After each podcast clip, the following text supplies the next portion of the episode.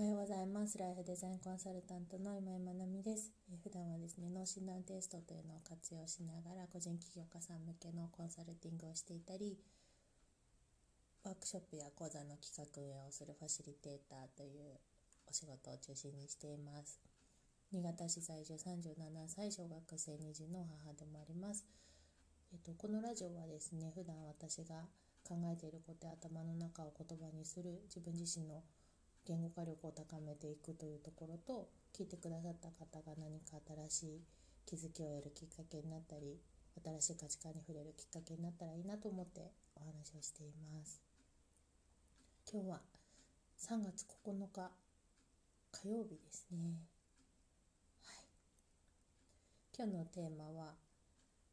苦手やと不得意はあなたの魅力ということでお話をしたいと思います。うんとあこれが苦手だなとかこれ不得意だなっていうのってすぐパッと頭に思い浮かんだりしますかね。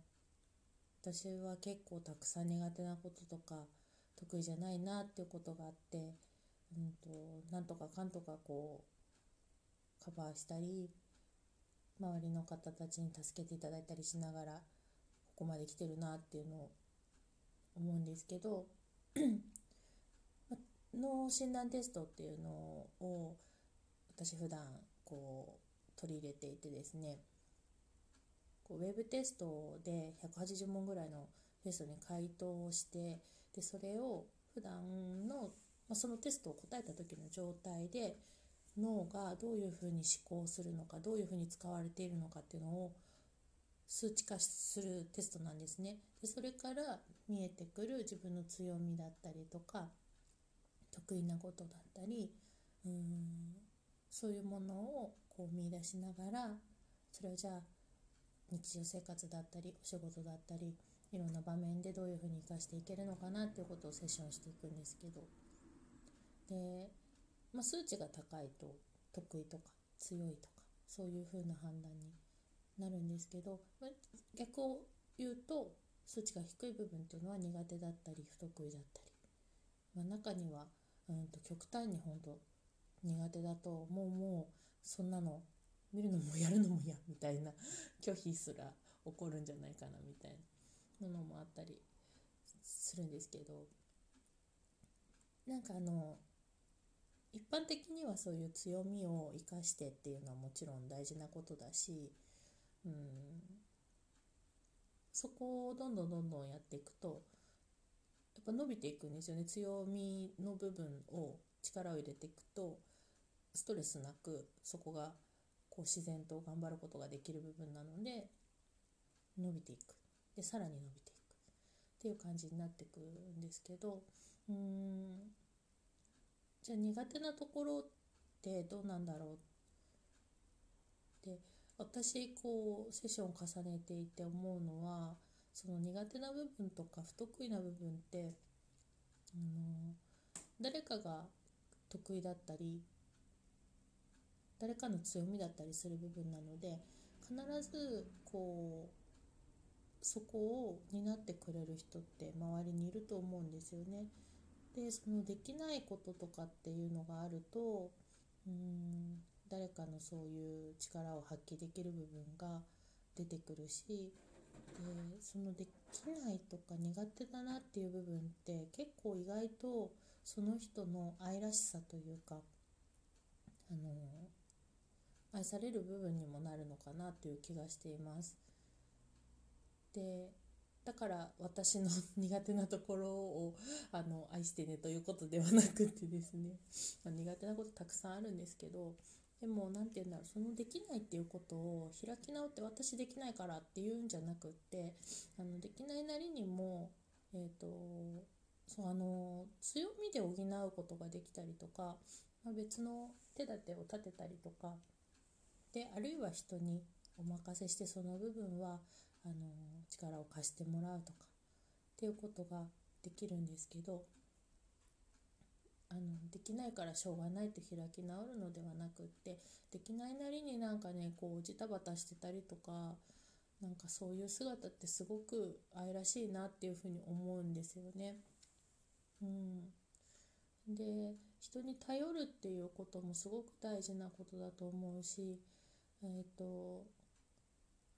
なので自分だけで頑張るとかそこをなんとか克服しなくちゃということじゃなくって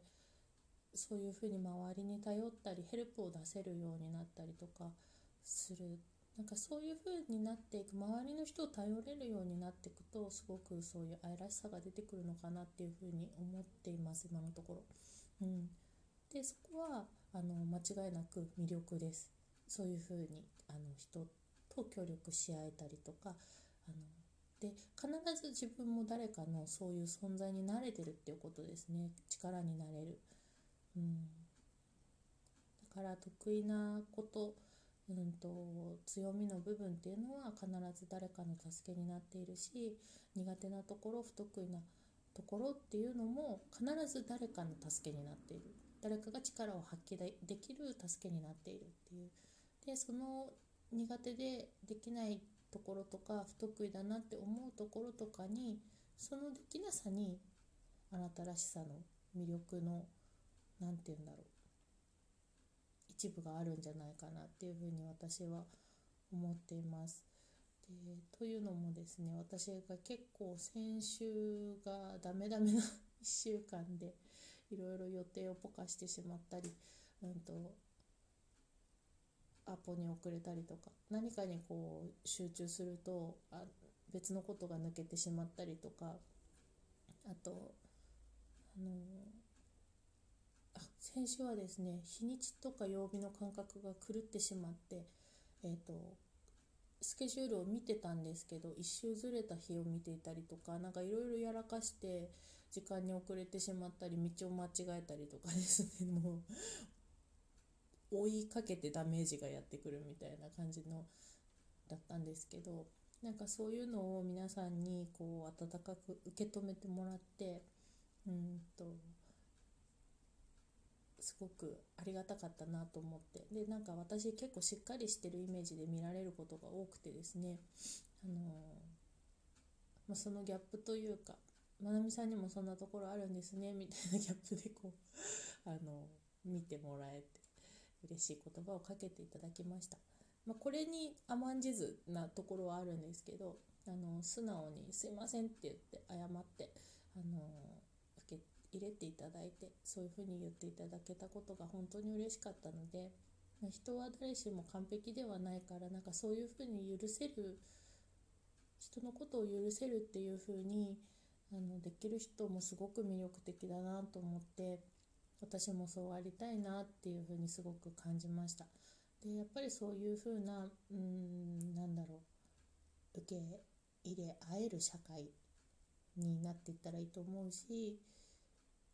なんかそういうふうに誰かのできないところ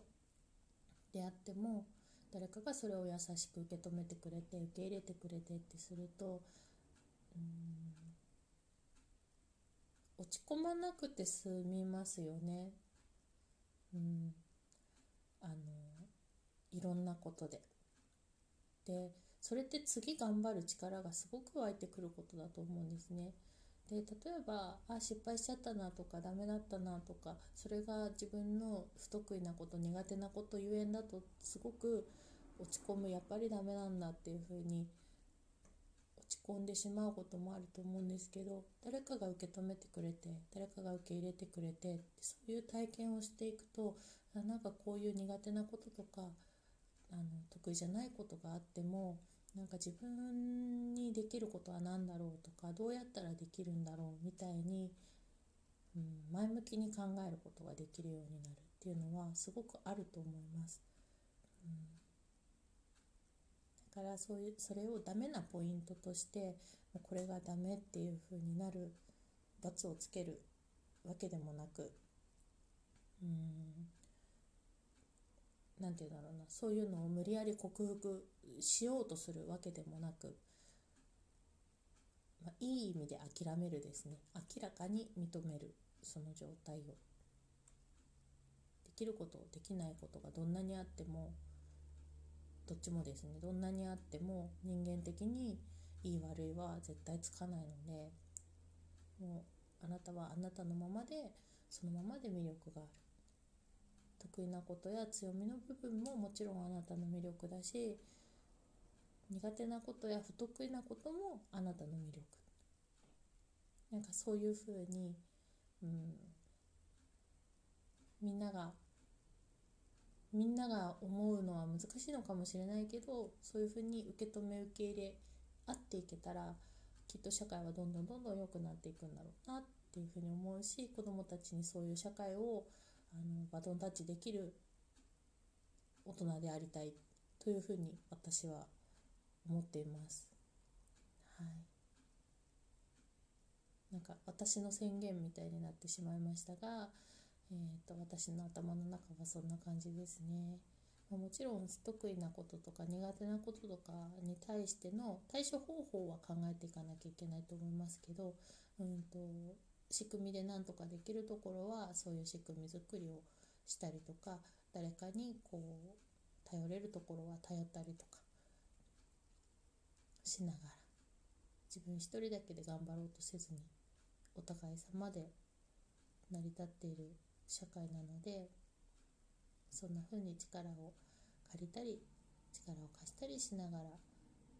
暮らしていけたらいいなと思います。それでは今日も素敵な一日となりますようにおしまい。